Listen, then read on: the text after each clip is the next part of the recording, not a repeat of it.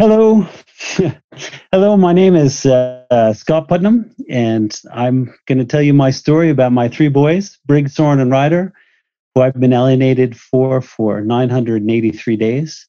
I live in France, and a number false allegations and lies have prevented me from seeing them. And I'm using Find My Parent so that they can uh, find their way back to me. I hope you enjoy my story.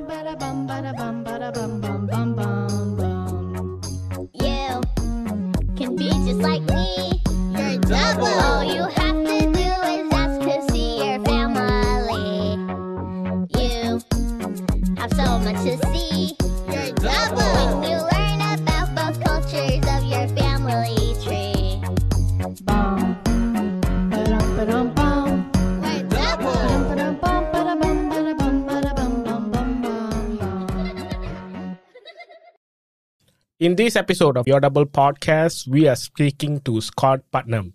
His kids were abducted from him by his wife almost four years ago, and you will hear his story throughout this episode. Most people think that abduction and alienation only happens in young marriages where the couple have been married for less than a decade. However, Scott's story proves that it can happen to anyone, even if you've been married to someone for decades. This is the first part of the two part conversation that we had with Scott. In part one, we will discuss about what happened between him and his wife. And in the next part, we will talk about the red flags, things that other parents and left behind parents can learn from Scott's experience and so on. Now, without further ado, let's get into the episode. Hey, Scott, first of all, thank you for taking the time to be on our podcast. I know through our prior conversations that your story is somewhat unique compared to most parents who have been on these podcasts. But we will get to that later. First of all, I would like to know what type of family values did you grow up in and how was your upbringing as a whole? I asked this question to make sure that the listeners understand what type of husband and father you wanted to be and what aspirations you had for your family life. So let me know if you had any aspirations and values that indicates what kind of dad and husband you wanted to be before all this happened to I you. I do. Uh-huh. 100%. Um, so I, I grew up in a, I mean, my, the, the family I grew up in, my parents were married over 60 years and none of my siblings have been divorced. Um, so for me, the idea of like being divorced was, um, wasn't even quite possible. Um, or very unlikely. I think there was a strong sense of family values. I didn't do any drugs. I didn't do, um, even though I was, you know, I was born in the late in 1968, um, and sort of grew up, let's say, at the late end of the hippie generation. There was very little of of that um, element in my family. It was very, it was more conservative, I would say, than someone of a similar age, and um, we weren't religious, but I think we had very. Um, I was brought up with conservative views, and I think it's only with even with time that my view on family as being like the primary element of your life and the institution. It's not your career. It's not your um, um, the, it's not politics, it's not even science, which I was highly engaged with in the scientific community. That the family unit is like the primary element of your um, of your life in terms of creating joy and happiness and what I became focused on. And um, I didn't I didn't get there in any um, I wasn't guided there, I'll say, by some by a pastor or even by my parents. It just seemed natural to me, um, and that the uh, having having children was something both my wife and I wanted, and um, in a very genuine way, without a lot of a lot of thought about it. And I think there was never even a consideration of of um, uh, I don't know being a single parent or a divorce. This never even entered our um,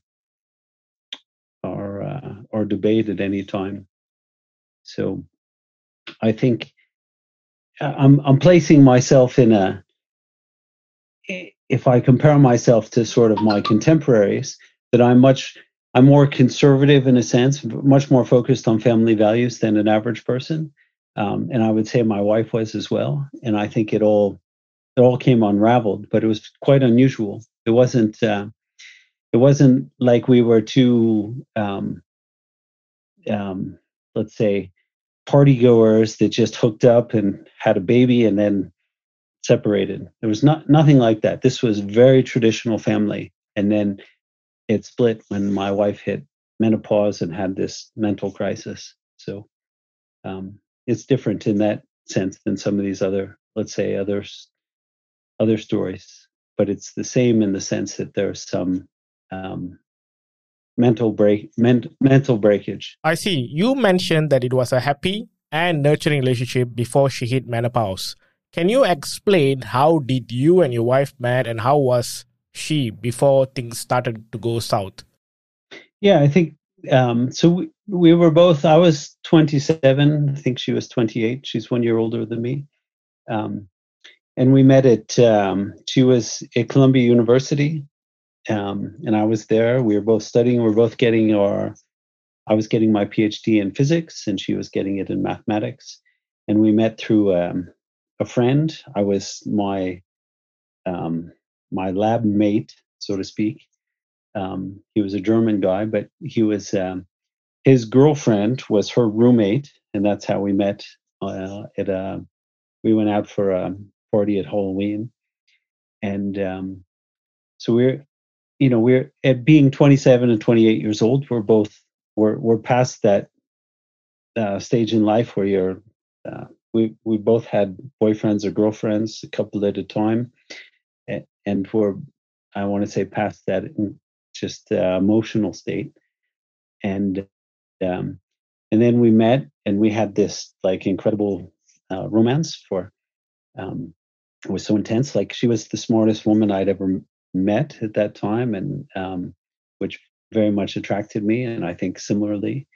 And we ended up getting married within I think four months after we went out on our first date and um, it was just this whirlwind. And we, and then it was another um, about six years we were married before we had children. So there was a lot of time we had together to develop our marriage, and before we had children, even um, everything like everything fits in place. There was there were so many common common elements um, that would make us compatible, and um, we come from different different backgrounds. She comes like like I just said, I came from a very conservative family growing up and very stable and so on. She comes from a very unstable family. And I'll, i can get to that, that she was actually did exactly what she's done to my kids. She was abducted as a child, but um, the at the time I, I didn't imagine any it, it, was also forward looking and and positive there was um, no resist um, no regrets, no um, no. Uh, I want to say no no second thoughts on my part. I was like I was totally in love. I think she was totally in love, and even for the 20 years of our marriage, there was never a complaint at the whole time. I think we really had a a fantastic life, and we moved around the world. We lived in multiple places. Um, I can just fill in some details here because my life is a little, or our life is a little bit complicated in the sense that I'm American, she's Canadian. Um, and we lived in multiple places in the US, like Houston and New York and San Francisco and Utah. And then we moved to Zurich. And then ultimately, we lived in Chamonix. This is all over a period of 20 years. Um, and um, and then it suddenly broke. Um, but in terms of the meeting, we had this this common element of being both highly educated and curious and interesting people. Um, and through that time, I was um, I was the one that had the job. She never actually worked, which I think became a an issue in the long term in sense of her generating some kind of uh, self respect and self esteem in herself and growing uh, growing up, but we had enough uh, we had enough money and enough um, interest in our world that it wasn't necessary that she worked. Um, so I'll leave it there for your next question. How about both your families accepting each other? Again, I have a purpose in asking these questions. I just want to make sure that there was no animosity from your family or anybody from your side and anything like that that made her alienate you from the kids. I want our listeners to understand that this is a situation where everything went perfect and somebody just flipped. Correct. Um, there was some, um, both, I have four siblings, and my parents all said, uh, you know, think about it a little bit more. And I dismissed them. And she's, um, uh, we'll call her black, but she, she's mixed. Uh, her mother's uh, black from the Caribbean, and her father's a white Canadian. Um, but that was never the the race was never an issue. It was more that we met so quickly, and um, that I ought to give it some time. And um, so there there was some resistance to that, but um, it wasn't um, from. Well, I can if I revert back. Her parents. So we had the we when we had the wedding, it was on it was almost almost my family. Her parents did come. Uh, her sister did not come. Um, and almost none of her family came. And that should have it could have been a red or should have been a red flag to me in the sense that her family was broken down, but I didn't recognize that because I grew up in this kind of normal family and didn't expect that everybody else grew up in a normal family.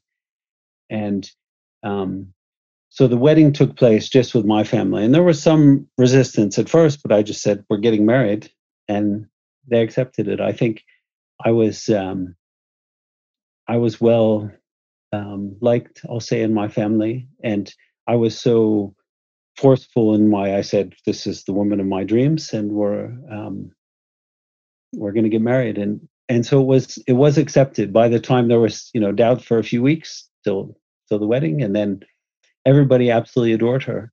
She's uh, she's charismatic, and and I would even say some of my um, some of my cousins, aunts, and uncles ended up liking her more than me because she was so lovable. Um, so there was some resistance at first because it was a, a quick marriage, and but I don't think um, you know everything comes unraveled 20 years later, and but I don't think it has anything to my view, and I've reflected on this in, in incredible detail. Um, I don't think my mistake was marrying her in the beginning. Something changed in her at a certain age later on, and she has this. Um, she had a mental breakdown, but um, we really did have a great, um, a great marriage for many years. So that's, um, so that gives a perspective of what happened. Um, and her, and uh, let me, um, so to just to fill that in again, her family was particularly absent and I think that's what um, I did not pay attention to. I really, where I fault myself is not marrying her, not making a decision to marry her in three months. But what I didn't pay attention to is that she was, um, her family had all of these other marital issues. So her mother abducted her when she was a child for a number of years from her father and took her to the Caribbean.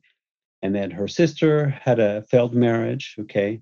her mother had another child with someone else. It was all very dysfunctional, and um, and I dismissed all this because I was totally in love and gaga with with her, and um, I assumed we would we were smart enough and would overcome all these things. You briefly just mentioned that uh, you rushed into the marriage, right? You wanted to get married because you were so in love, but that's okay. But how did you guys go about the decision to have kids? Was your wife happy to be a mother and wanted it for herself? And of course, what type of mother was she?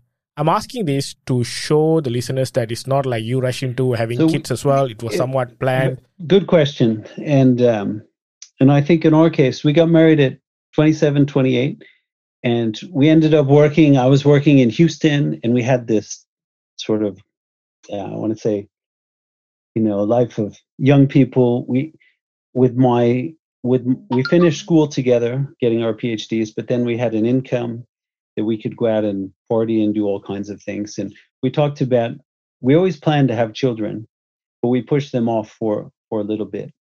and then um, we were living in New York. I was working on uh, Wall Street as a f- financial trader, and September 11th happened, and this is really what it, I want to say. She she wasn't working, and she, she was pushing to have children, and I kept said, you know, one more year of making a lot of money, something like that would, and then we'll then we'll have children, we'll change our life. But after September 11th happened, we talked about um, everything changed our perspective um, in terms of that we really wanted to accelerate having a family, and so um, we ended up.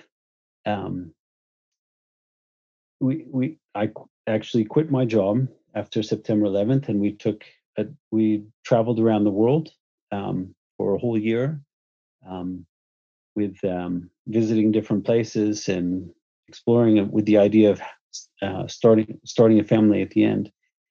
And we had she got pregnant, but then had when we were in New Zealand, she had a ectopic pregnancy, which means uh, uh, so the plan was to have a family right at that time. She did get pregnant, but then she was in the hospital because uh, ectopic pregnancy is where you have the the child starts to grow in the fallopian tube, and then her whole um, I want to say her not her uterus, but the, the tube became burst. Okay, and she was close to dying, uh, or I would even say almost died having this pregnancy. So it was a big event, and then we so we moved back to the states, and after that, and then children who were born subsequently were born in vitro with uh, fertility um, assistance um, because of this problem that her her uterus was um, exploded.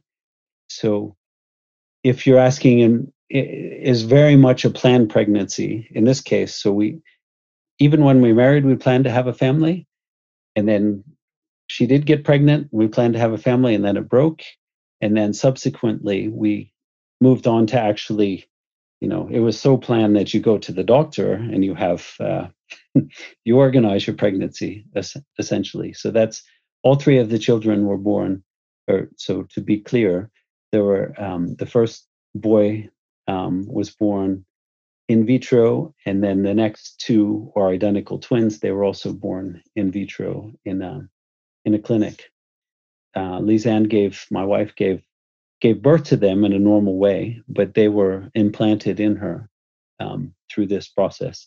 So um, it's very clear that we there were there was no um, there was no coercion about having a family or any uncertainty about wanting to have children. I wanted to have more children um, than the three, but that um, we we we stopped at three because of um, uh, her her request that we not have more. And of course, the last part of my question just now: what kind of mother was she? Even before the abduction, all that, like how was she as a mother?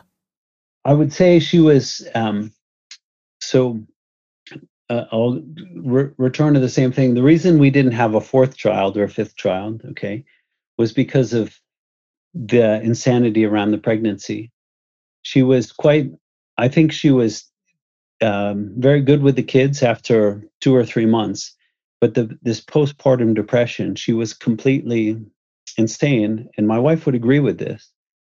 That she was, she called it mommy mommy mush brain she was totally insane about the kids when they were born like she was so hormonal and hysterical and insane that during the last months of the pregnancy and when the kids were born that it was she was hard to even uh, control hard to understand. So um, it wasn't that we didn't want four or five kids in the end. It was going through the pregnancy that was so so difficult. But um, I would say that, and I and this is where I think um, she'd agree with me very much that the during those during the months of the pregnancy, particularly the last three four months of the pregnancy and the first let's say six months of the, the children, she was completely incoherent at being able to be a person afterwards, I think she was uh, much better. And what I realize now is that this these hormonal changes in her um, during the pregnancy and then during menopause, which is when our whole separation happened, is when she um, was then able to control her emotions and become sort of a, uh, exist as an, irrational normal person. That became the problem. Uh, it's it's really a failure to control your um, for her to control her emotional state versus her her, her rational state. Awesome. I think we know a lot about how did you guys meet and what type of person she was and what type of person you were and all that. Now let's talk about your kids. Tell me a little bit about them and what of kids are they? Are they like difficult? Were they close to you or your wife? Yeah, tell me a bit about your family. So the so the first one, and you have to realize my so my wife is looks or she's dark. I wouldn't say she's black. She's brown. Um, and the my oldest son Brig is um, looks just like me. He's white, and then my the twins that came later are mixed. They're lighter than my wife, but they're um, not quite dark.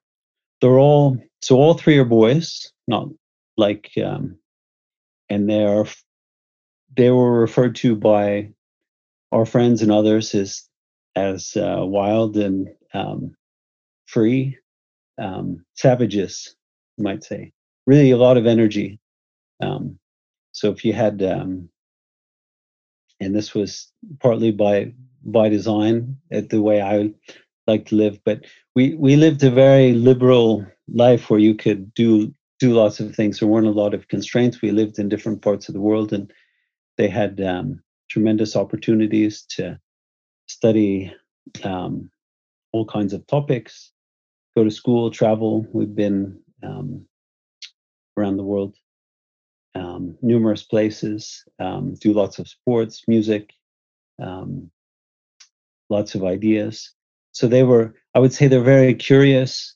Um, if you have like, if you have a dog that's just full of energy, that's what my kids were like. Always, always interested in something, looking for something. Um, and there's there's differences in their in their personality but were they um, let's say you asked if they were attached to me more um, i would say in in general they were um, it was very balanced in terms of they were we had it we we discussed how having like a wolf pack we were we lived like um, a family that moves around the world and we were isolated ourselves. We lived in whether it was in France or Switzerland or New York. The we we we truly did move around as a family, very um, loving each other more than um, I want to say the even the the kids, the boys defended each other. We defended each other um, more than they were involved in their community wherever we were. Um, so th- there was no preference towards um, my wife or towards me. Um, we were equal in terms of parenting, um, in terms of spending time with them. Um, yeah, I think that's it, it, gives a good a good sense of uh, just this healthy healthy family relationship. Everything breaks in the end, but at the time, um, each one was treated independently for their little difference. Like my oldest Brig is quite a bit, is a little bit more, let's say, cerebral than than the others. Like Soren is very adventurous, and Ryder's um, moves around as a as an athlete. Um, but um, there was no um, to put it in contrast to let's say some other stories where, where you might imagine like the mother takes care of the kids and the father's just off working there was none of that in in our family it was very much uh, a balanced environment. Yeah we talked at length about you being a husband. We talked at length about your wife and the kids. But now let's talk about you. What kind of father were you? So Yeah, I think it's crucial because, you know, the last part of these doubts that people will have is maybe they will just disregard everything you're going to say and think that, oh, you was a bad father. That's why these have, that's why these happened.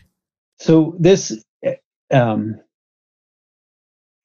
this comes after a lot of um, so my my family broke down in 2017 entirely huge shock to me okay?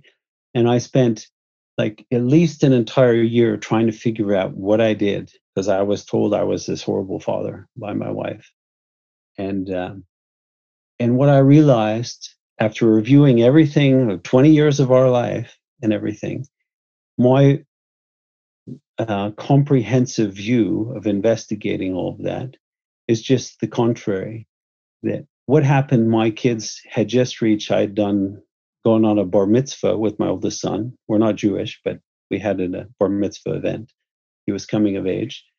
And is that it was actually my um, my performance as a father. I was spending now that they were teenagers, I was had demoted my career to spend a lot more time with my kids. I thought that it was worth spending time teaching them. I'm like, this is the one chance I get to, you know, really form their ideas and be part of their life. Because once they go to college, they will, um, then they're off on their own. So I, I decided to spend the next, um, you know, five, seven years of my life being just devoted to the family and not so focused on my work career. And um, and what happened, I think, is that I became. So to answer your question, I think I became like uh, a tremendously um, positive influence on the kids. A great father. I was dedicated to the lives. We did uh, from uh, we whether we cooked together, we do weekends, we do these holidays, these trips. Um, we had a weekly uh, seminar because we're intellectuals, right? We do something. We'd have a uh, for a couple hours a night. One once a week, we'd have some some topic we would discuss that was always interesting and outside of wasn't dry, but something that you wouldn't might not learn in school. And they were they absolutely adored this kind of information and so I'm circling back on your question. What happened in from the breakup of the family is I became much more beloved by the kids than my wife did. I didn't real I thought my uh, it's not just my job. I was focused on being a great father. That was I mean I dedicated myself to it. It was more, my primary energy was focused on being a father because I thought I have this limited window in my life. I'm going to do this. And I think this is part of what precipitated the break in my family. My wife felt um, a gap or denigrated in comparison. The boys and their boys, they liked me, particularly as they enter the teenage years. They became much more attached to me than to her. And this is part of um, the tension that precipitated everything. So, just, I know worst father in the world. You, you know, you list all the things. Um, but it's just the opposite in the world. I, I think my, my crime in the end was becoming too good of a father. Um, I wasn't even just average. I was well above average in a father. And that, that was part of what caused this, um, this uh, terror in our relationship. So I was, I was highly involved. I wasn't just, uh, I wasn't kicked out of my life. I wasn't coerced by my wife not to do anything. We were um, we were working together to their lives. But then once I started focusing so much of my energy on their upbringing and their education, and they're they're also all three of them are very highly intelligent, and I was teaching them, homeschooling them, um, and this became a source of uh, contention with my wife. Yeah, as you briefly alluded just now, in 2017, all went to hell, right? Can you explain what happened in detail? Because I know you and we had prior conversations about this before, so I kind of know what happened. But for the benefit of the listeners, can you explain a bit deeper about all the events that led up to what happened in 2017? Um, yes, I'm still trying to unpack it all myself. Um, so in in the end of July in 2017, I was coming back from a business trip. We live in France at this point, and I'm coming back from a business trip in in the U.S. I was gone for ten days or so, and um, and suddenly my boys that day arrived. The boys were not very friendly to me, and then that evening, um, my wife Lisanne tells me that she wants me to move out of the house. This all is I've never once have we had like a big argument or a fight for for some months at that point and in fact, she was even videotaping me and audio taping me in this conversation that she had. I only learned that later. Um, so she had planned this event where I came back, and she, um, and it was just um, huge, a huge shock to me because I never had a single complaint from her. Um, I can even I even have all of her emails for 20 years, so not a single uh, statement to her friend or to her family that I was that I was a problem, and then suddenly everything broke. And I think um, so. What what I know now, what I didn't know then, because um, I can I can talk about this in two ways. What what happened to me over the next year, trying to figure out what my wife was telling me and saying this is wrong and that's wrong and you're a terrible person. She said that you've changed suddenly and you're a horrible guy. And then she told me a few months, you know, a day or a month later that I'd been bad for 20 years. Um, all those things I was trying to sort out. But let's, if I fast forward to like a year, so to go to 2018, when I figured this all out, that all this is a big lie. And she didn't have any idea, she had a mental breakdown and didn't know anything she was saying. The reason she couldn't tell me why she wanted a divorce was because she didn't know herself. I kept thinking she didn't want to tell me what it was. What did I do? What did I do wrong? Um, why couldn't she tell anybody else what was wrong? Um, but it turns out that I, I think now that from, from hindsight, I know that she, she had no idea herself what the problem was. And it's really her own um, mental instability, her own mental breakdown. But at the time, it was just a complete earthquake to me. And when you, if we can get into what the court system is, she said, You have to leave the house, and I need some time to heal. And I said, Well, this is crazy, but if that's what you need, I was very comforting. And she told me to fix the, fix the, renovate the bathroom and buy a new kitchen table. She, she she just wanted these like trivial things, and I thought, okay, well, if that makes you happy, like we all go through a little bit of crisis. I think, okay, well, this will all get solved out. She literally just told me she needed some time to heal. I just needed to leave for a moment, and she took the kids to her family in the Caribbean uh, for a few months, and I fixed up the house and thought she'd come back. Um, and she came back in um, six weeks and then she said, You have to leave the house. And I said, No, if I leave the house by French law, I won't have any. Um, if I voluntarily leave the, the house for six weeks, then I lose all custody of the children. So I refused to move out. And this was the trigger that then started this cascade of uh, child abduction because I refused uh, to move out of the house. Um, for the six because I refused to give up my kids. And and then it's just a sequence of I want to say un, unlikely things, but it really started out quite innocently. I think my wife really was um, fragile and uncertain and mentally, let's say, cognitively unstable, and um, and then it just it grew into this massive um, massive problem where she's um, harming the children and, and abducting them and I would say torturing them today. Um, but that's, it, uh, I would say in contrast, or I don't know if in contrast, but it's another story to tell on your podcast that everything in our uh, marriage was quite serene happy. It's not not perfect, okay, but we rarely had, by any comparison to my friends, or um, I think about the other people in their marriages. Ours was really quite stable and good, and nobody would expected. I certainly never expected to have a divorce. Like it, I thought I would have said it was, you know, close to zero uh, percent, tenth of one percent, like almost impossible. And I think most of my friends and family would have said the same thing. We really had a tight family, and then it all just unraveled um, quickly. It was very functional and good up until, and then it just broke very suddenly.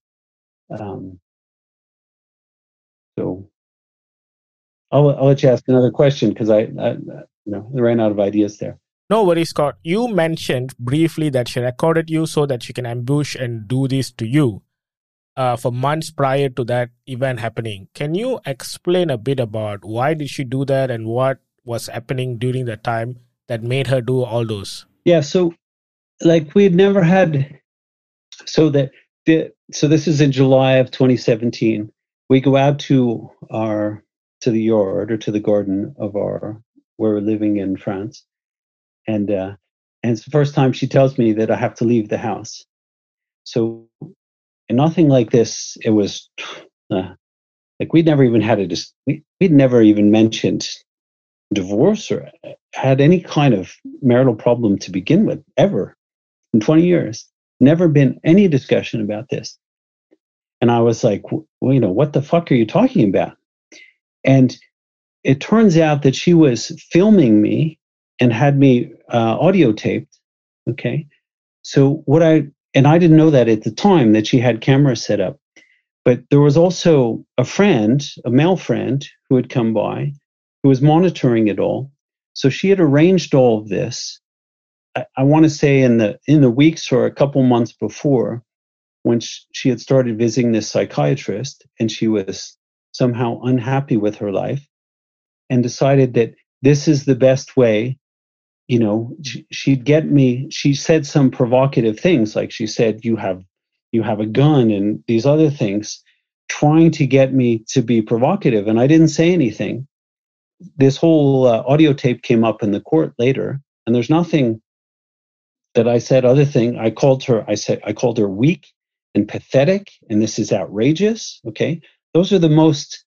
Um, that's the most I said, and she used that as evidence, as though I was an asshole, and that I was domineering and coercive. Okay, and I, when I look back at it now, I think wow, I was incredibly reserved that I didn't just like strangle her and say this is this is totally unacceptable you're destroying our family and i mean particularly what i know now the way she's locked our children in a home and they don't go to school and they don't have sports and all the child abduction if i had any idea what she would do in the subsequent years i wouldn't have reacted so gently to her um, but at the time um, she she was clearly directed by somebody else. She wouldn't have had this knowledge herself. She she was coached into creating um, creating this divorce and setting it up so that she could separate from me. Somebody taught her that she would be happy again if I was removed from her life.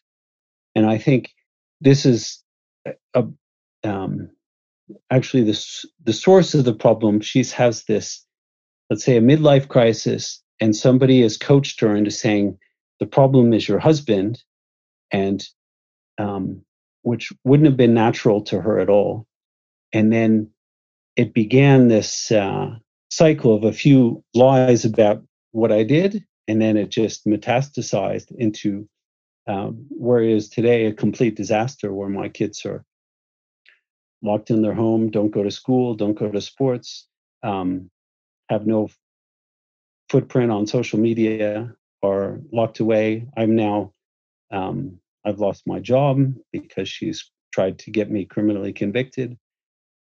Um, so the the the cascade is has broken everything in her life, our kids' life, and my life.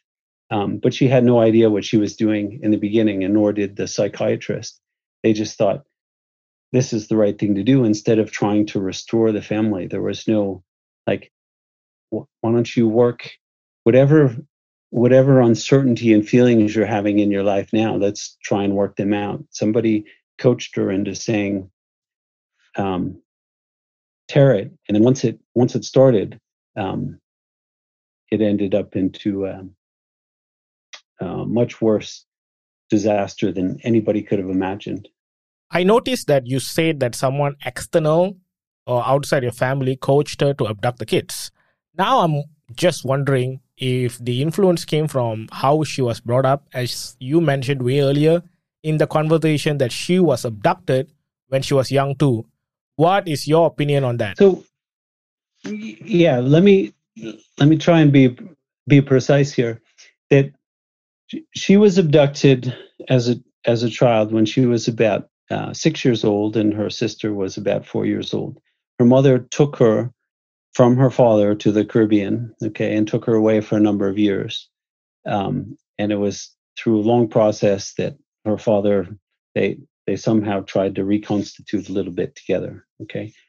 But my wife, th- through her whole life, even when when we were married, she talked about how she felt neglected by her by her parents and how she hated her mother. And if, I mean, if you visit her mother, Patty, today, she's uh, completely insane, gaga. You, like she just anybody who knows her would say that she belongs in a mental institution. And um, my wife's much more competent in comparison. But so I think that her th- there's always been a fear in my wife that she would regress towards this the way what her mother did. Okay, and and I was uh, I want to say stupid and not thinking that this was a realistic. I am stupid and thinking it's not a realistic possibility. But I really had confidence in my wife that she had understood what her mother did and would somehow compensate for it. But this fear, and I, I want to use the word fear in particular, this this fear of everything unraveling in your life and your kids hating you or not respecting you and being neglected was enough to drive the anxiety in my wife to go to a psychiatrist. So I think this, and then the psychiatrist, um, and she's been to a couple now, and put her on drugs and think um, they give her the idea that you can just be, um, you should just be happy, and if you're if you're unhappy, well, the most obvious thing is that it's your husband that makes you unhappy. If your kids aren't perfect, it's the husband's problem, right? um, or it's this problem, or he doesn't make enough money, or he's. Um, it, it's never directed at my wife trying to reconstitute her own life. She never worked. Okay, she has a PhD in math. She's more than capable of getting a job and doing something, and she chose not to do it. It was it was a source of contention through through those 20 years because I always thought she'd feel better about herself if she actually job, even just worked part time, so that she would have something that she was proud of of herself.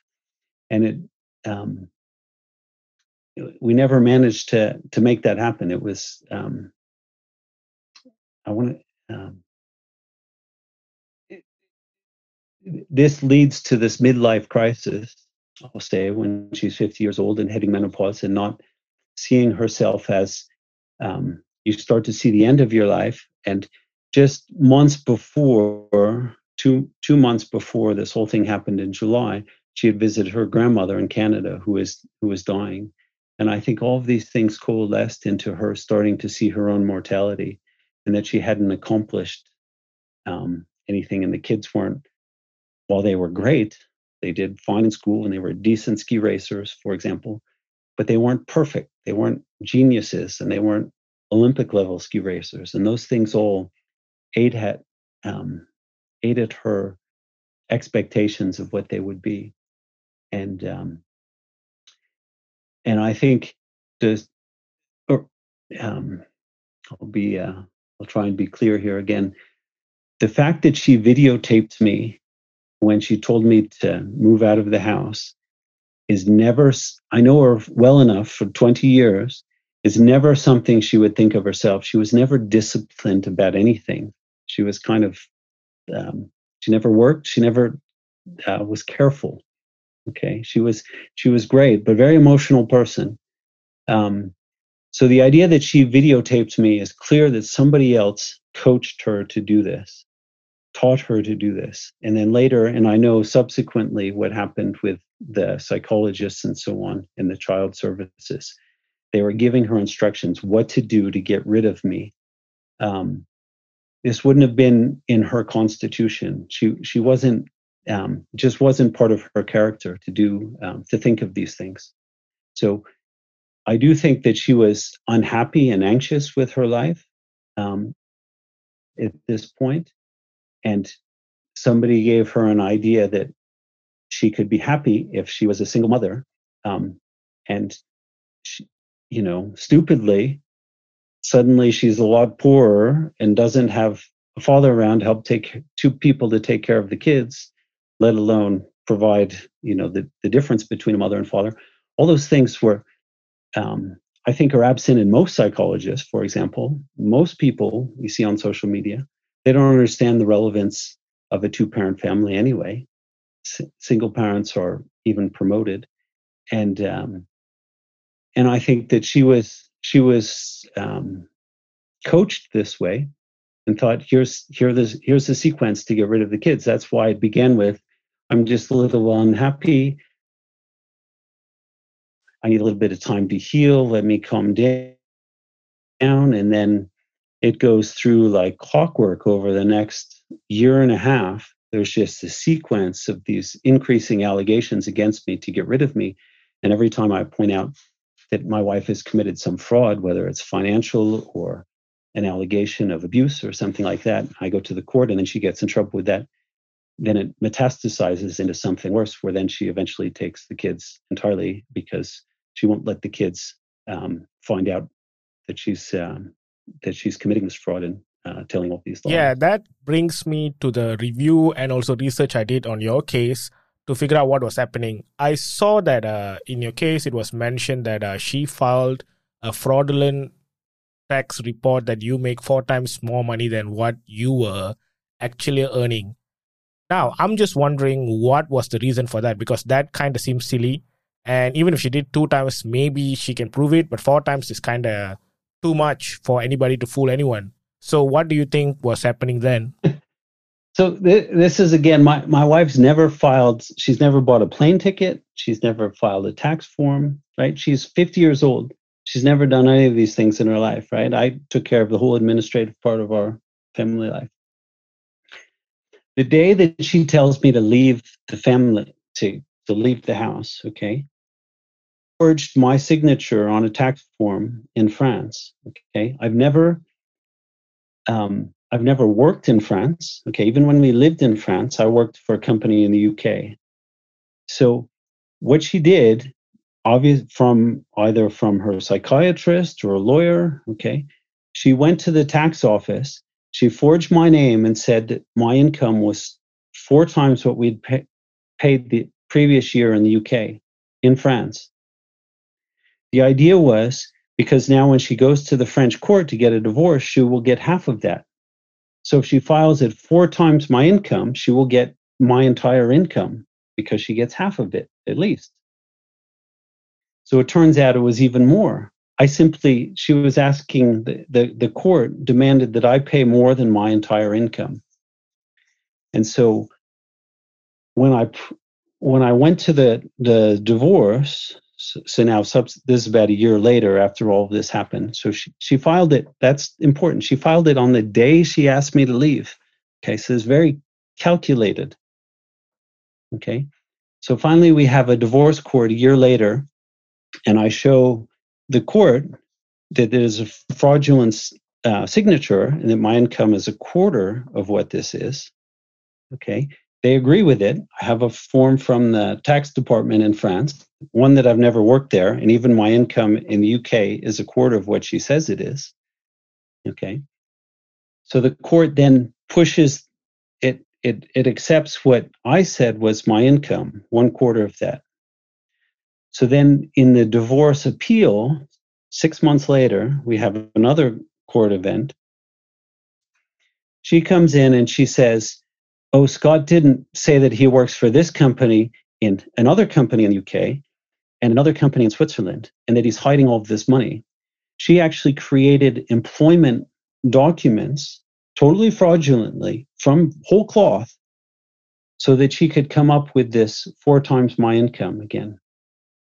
And I managed, I she submitted these documents like a Friday night, and by Monday morning, when we had our court case, I managed to get those companies to say Scott's never worked for this company, okay, the one in the UK and the one in Switzerland. Um, and they're they're um, it's just total. It's it's this massive fraud um, that's committed by my wife, and the the reason is she's trying to get more money f- from me, and sh- she has no idea. Um, she, I want to say she was so embarrassed by being humiliated by the first one of having the amount of her monthly payment being cut down by half the first time that she said, "Oh, well, there's these other bits of money that there's there's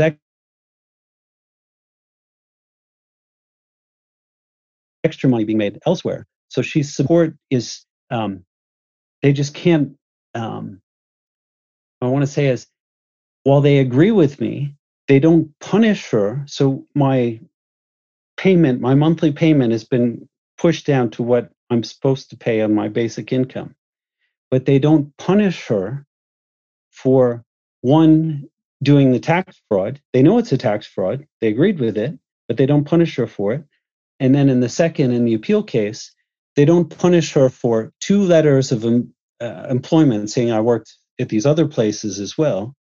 Um, they don't punish her for making these fraudulent statements that I'm employed in somewhere that I, I've never worked for. Um, it's um, it's something that it, it's so unsettling to me that every time I go to court, there's something uh, you can never even imagine. You're alleged to have done something you, you, you that you can't even imagine. The lies are so outrageous, um, and then you're you're scrambling, and she submits them just before they go to the court, and I'm suffering even today, suffering similar things with like criminal charges. Apparently, I've committed violence against my kids when I haven't even seen them for three years. Um, but that's okay as far as the court's concerned, or as far as she's concerned. They're just outrageous lies, and the court agrees with them eventually, but they never punish her. So they continue on and on and on and there'll be more in the future i'm sure. All right. Now let's move on from that. You say that sometime after she blackmailed you with a gun and that caused a nuclear event in this whole situation that you were in. Can you explain a bit about how that came about and how she decided to go about doing that so uh, you're, you're talking about the gun is that what you said Yep. Uh, yeah. Because in your case, it says uh, in August 2017, she blackmailed you with a gun. Right. So she has a gun that's registered in her name. She has a concealed weapon license in Utah. Okay. We're living in France. She takes the gun to the police, and guns are um, illegal generally in France. Okay. And you have to, people are in Europe in particular compared to America. We're Americans. She's Canadian, but we're, we've always lived more or less in the US. Okay. She takes a gun to the police in France and says, I know nothing about guns. And if, if I read you the, the full statement, she says, my husband owns an AK 47 and he's, the, he's a nutty American. She claimed to be like French and she knows nothing about guns and she's terrified of me. Okay. Guess who the gun is registered to? The gun is registered in my wife's name. Okay. It's her gun. She has a concealed weapons permit for it, but she takes it to the police, okay, and says that it's my gun. And so the police come and arrest me and say, and they actually they broke into my apartment. So now I'm living separately outside the house. Okay, they break into the apartment and they they rifle through it without any warrant or anything like that, looking because there's this paranoia that I have a concealed gun. So she creates this hysteria about the gun. And in our first um, court case, the protective order, she goes hysterical about this gun that God thinks that there's he's going to kill me, he's got a gun, and so on. And the judge says, well, "Where's the gun? I'm terrified. Like I don't care whose gun it is. Just where is it? Is it going to kill me?" there's no there was no ability by the judge to determine um, any kind of sanity, like how this whole story of the gun became even an issue. But my wife took it. It's her gun. She took it to the police and created this story that I'm like a madman walking around with a gun when it's her gun. And she took it to the police. This, um, I know it, it, it probably sounds unbelievable on the podcast, but this is, I, I could tell you, you know, dozens of stories like this where the idea is to go to the police with some outrageous story that she's involved, like she commits child abuse and claims that it's me. She has the gun and claims that I'm the one that has the gun. Um, she's the one that does the tax fraud and then says, I don't pay the taxes. And it goes on and on like this. And I'm always being in a reflexive mode, trying to defend myself. You're always on the back foot saying, No, that's not me. And every time I and um, come with my lawyers and prove everything that my wife has uh, fraudulently did all these things, they were like, Okay, you're right, Scott. But they don't punish her ever. And so what happens is then the 13th one happens and the 14th one and the 15th one. She just goes on and on. Um, and that's where I am today. It's just a continual process of her making allegations against me that in, increasing in terms of their severity. And nobody's willing to, to hold her hands to the fire and say, you got to stop. Do, like, how, how can you take my, my oldest son, Brig, is a brilliant kid. He hasn't been in school for three years. Okay. And I go to the court and say, why is it doesn't he have to go to school? It's by law in France. He should at least be in school. Oh, no, it's okay. She says it's okay. Um, they just continue to let her um, um, off from any kind of uh, any kind of punishment or censor, any kind of um, uh, stoppage. You, you, she's she's black. She's a woman. She's beautiful and nobody is willing to say that she is wrong. And that's where I'm stuck in these court cases continually. And you also mentioned in your case that there was multiple allegation of violence that was not true uh, that she made, including like you know you broke your son's nose and all that. Can you explain a little bit deeper on that? Because I know from my experience talking to a lot of parents that you know domestic violence allegations are quite ordinary in these kind of situations but in your case, she did it over and over again. So can you explain a bit about what happened right. there? So there's a good example of there's been multiple allegations of where I've been violent, and all of them have been um, uh, disproven in the sense that there's no evidence. But here's an example where so and even even my son Briggs says I broke his I broke his nose by throwing a baseball at him. Okay, and this would have happened before we lived in France, which was done by design because um, just legally, okay. The the time period we are living in France, they said the only that the um, the criminal case of violence, me against the children, will only take place for the time we lived in France and not the time we lived in the U.S. So she created this story where there was violence before we lived in France, and she said I broke Briggs' nose so Greg is 17 now, but that by hitting him with a baseball. So apparently, I threw a baseball, according to the story, and hit him with a nose. And so this would have been in um, like 2010 or something like that. So 10, let's say 10 years ago. So it's clear that there would have been either a doctor's certificate okay we would have gone to the doctor or a picture that would have gone to the grandparents or to to me somewhere i have all the emails from that whole time right we have emails from 2005 all on G, um, gmail and so on. I have every one of her emails. There's not a single statement of brig ever breaking his nose okay? Ever there's no picture there's no doctor certificate. It's just all it, it's it's creating a narrative that somehow some horrible thing happened to him. And my son she's coached him to actually believe this okay? Because he's told the police that i broke his nose with a with a baseball and it sounds so terrible that it's enough to say that I'm a violent father and I need to be removed from the from the children. And here's an example. I think uh, there's been others of other allegations like this, but there's a good example where there would clearly be some kind of paper trail from a doctor's certificate, either you know some kind of score on his nose, um, a, a corroboration from a parent. I've asked any of my any of the grandparents, aunts, and uncles, do you know anything about Brig ever breaking his nose? And I have I have it on their sworn statements. Never. It's never happened. So this has been the progression that I've gone through legally is that these kind of allegations are made and then I have to scramble all the evidence and I have to prove my innocence. And then I prove it all. And then we go on to the next one. And then she says, okay, well, then you threw Brig down the hallway or you put him, you know, you put him outside in his underwear, things like this. And it goes on and on and on.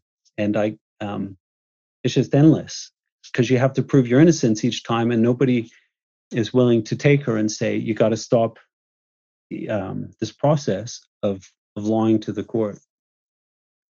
And I think this is a common element in these. I, I could, you know, in this parental alienation case, it, uh, my, mine's not unique in that sense. It's the lies about uh, events that create this tension between the parents.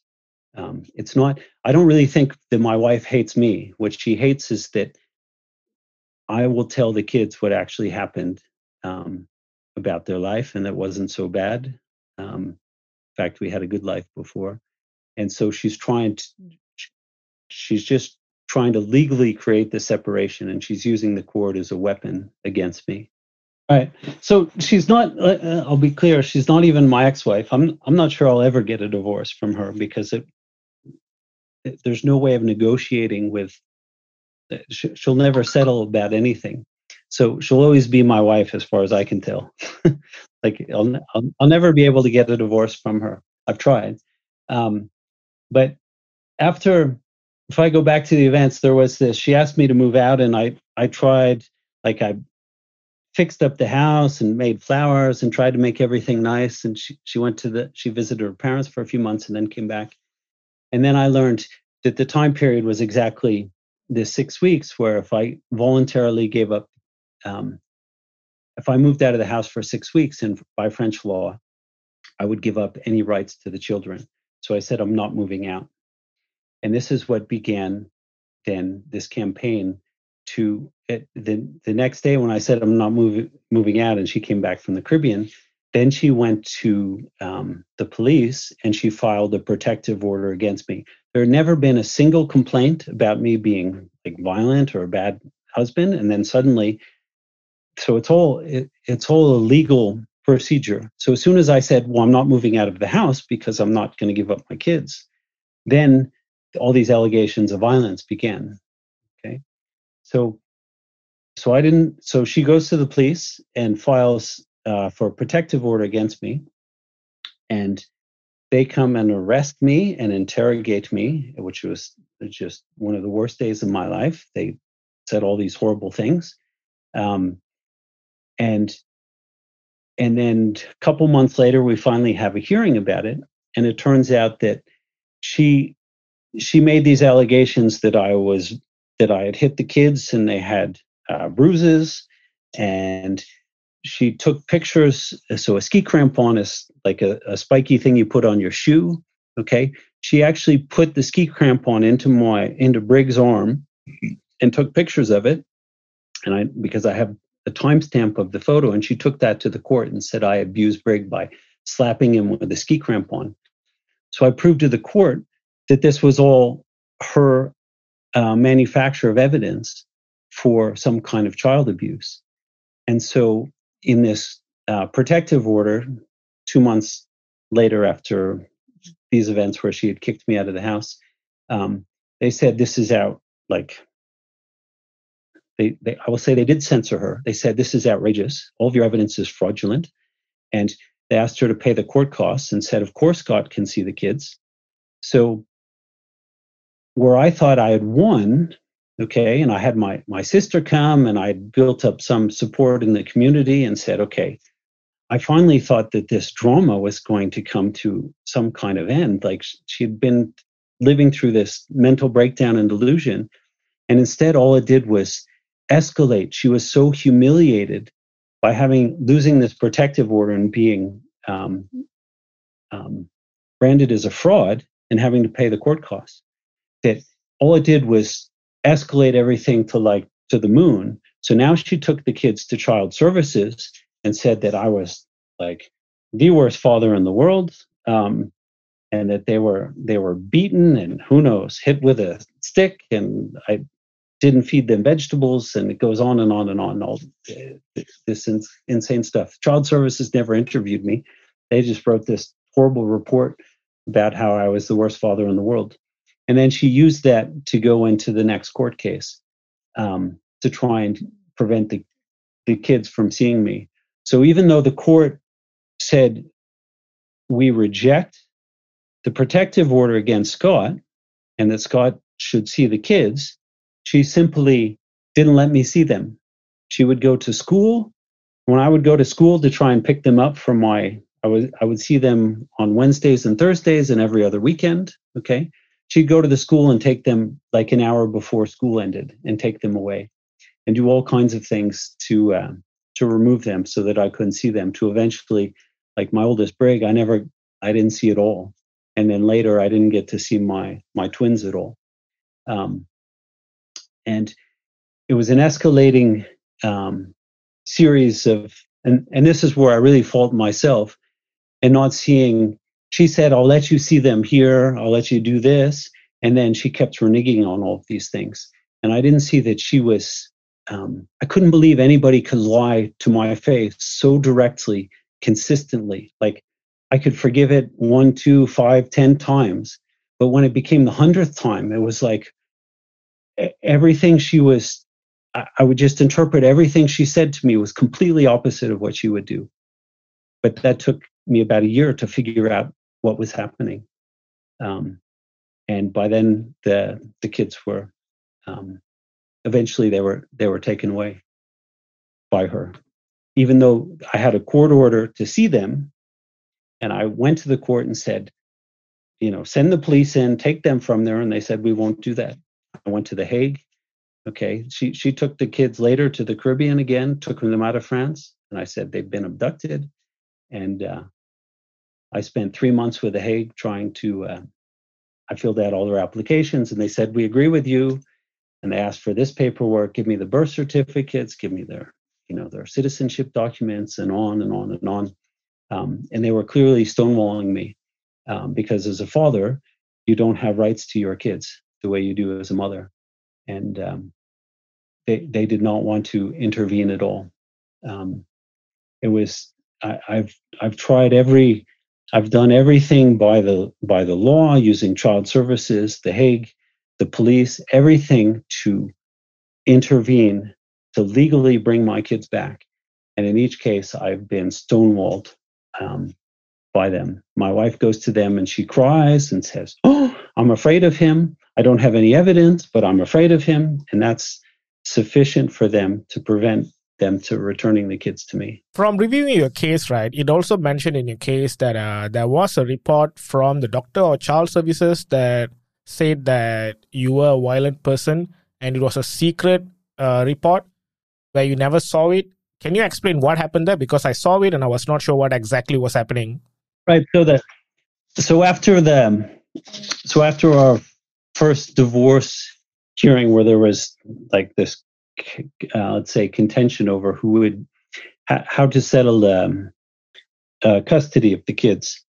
The court ordered um, a psychological evaluation of all of us, the, the three kids and Lisanne and I. Okay, and so it was hard. This this guy, Dr. Badur, in our town, did a psychological evaluation. Okay, and it was very clear that there was parental alienation going on, and that I'm a normal range good father, okay, and that the, I shouldn't be removed from the kids. And same, and the, the that Lizanne was um, taking the kids away. This report was not allowed, or I'll, I'll say was not allowed. According to the when when we go to the court later, so the court demanded it, the first court, and they said we'll have a hearing in six months after this is done, and we'll evaluate what the what the custody hearing is. Um, the the court prosecutor in this case, her lawyer says, "Well, we never we never received." Are you still there? I think I may lost you. Okay, just beeped. Um, this court report, this psychological report on all five of us, has gone. It's it's missing. So it's the official report. Um, instead, so I was I was uh, sabotaged by this. So I arrive in court thinking that they're going to reveal this um, psychological report, which it all seems quite obvious. It's obvious to anybody in the community. It's obvious to my kids. It's obvious to me. Okay, um, every everybody but my wife. But instead, the the lawyer says, along with, and the judge agrees with this somehow, the prosecutor, okay, that um, the court that this report, the psychological report ordered specifically by the court, has gone missing, can't be found. But my wife, Lizanne, in in place, in lieu of it, has submitted her own psychological report from her own psychiatrist. And that her own psychiatrist says something about me, who she's never met, says something about the kids, and that is used as the expert report in who's the good parent and who's not the good parent. And it's clear that um, there's just a lot of corruption going on in terms of um, r- right within the community. How how this happens, and I've asked, like, I'm still asking for where I have a, a court case with the European Court on Human Rights. How is this possible that my psycholo- my psychiatrist report that was um, demanded by the court is somehow missing? It's a bit like, you know, I don't know. You can see all these political reports that go go missing that have embarrassing information. Um, and it, it's um, and I didn't. Um, there's this child services report. So child services here called um, Pôle Médical Social in France, but the they, they wrote a report about the family. They they visited my wife in the house with the kids and said that she's a great parent and she goes there.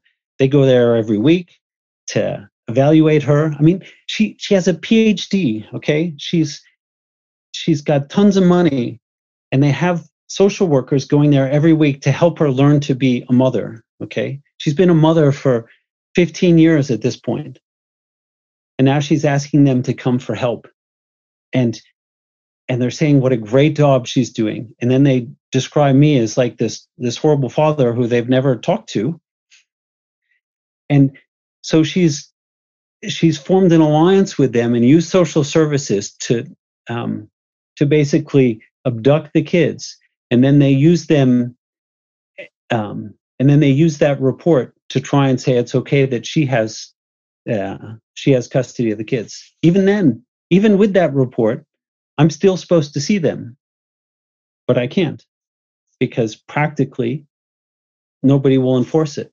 And if I go to the house, if I go to see them, um, she calls the police, and the police take me away. Um, so I do know where they're living at the moment. Um, and I think my twins are going to school. My oldest son, I don't think is going to school. He's just locked in a room somewhere.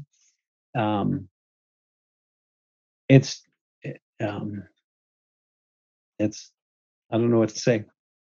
Rather unbelievable to any normal, I think to any normal person. Yep, it is uh, completely ridiculous. But with that said, I think we have uh, caught up to everything that happened. And can you explain what is currently happening at this moment when it comes to the case and uh, your ex-wife and your children and all that? So there's been she she has a relationship with the police officers in our town. So I actually tracked her. I have a um, a GPS signal on her car, and she's she visits the police station um, about four days a week. Okay, so she has some kind of liaison with a police officer in my town in Chamonix, and um, w- which is relevant to the fact that there are now there are criminal charges against me, okay, that have been submitted, and there was a court case without I couldn't attend because it was during coronavirus times. Um, and they've charged me for violence against the children for a time period. This is, I mean, you can, maybe we can blame this on the French court, but it shows a beginning and an end date. I have not seen my kids or talked to my kids. And apparently, I've committed violence against them during that time period. And I've been convicted to two years to jail uh, for this violence. I was not, I didn't go to court. They did this all on their own uh, without me being able to attend or even know about it. I just received the document that I've been convicted and that I should come in. Um, so what I've done so far is I'm under, I've appealed that decision, and um, in um, and in January of next year I will have another court hearing, and I will prove my innocence once again. Um, but my expectation is that this will um, go on for for a long time. Um, or if I, I mean, I to be dark for a moment, when I look at a lot of these parental alienation cases, if the court were to decide in my favor that my wife is complete lunatic and is harming the kids, okay, that I think that she might kill them the way it might happen with John Mast or others. So in some ways, I think me being criminally convicted gives my wife a peace of mind. What I realize is that she's she's very fearful of her life and who she is.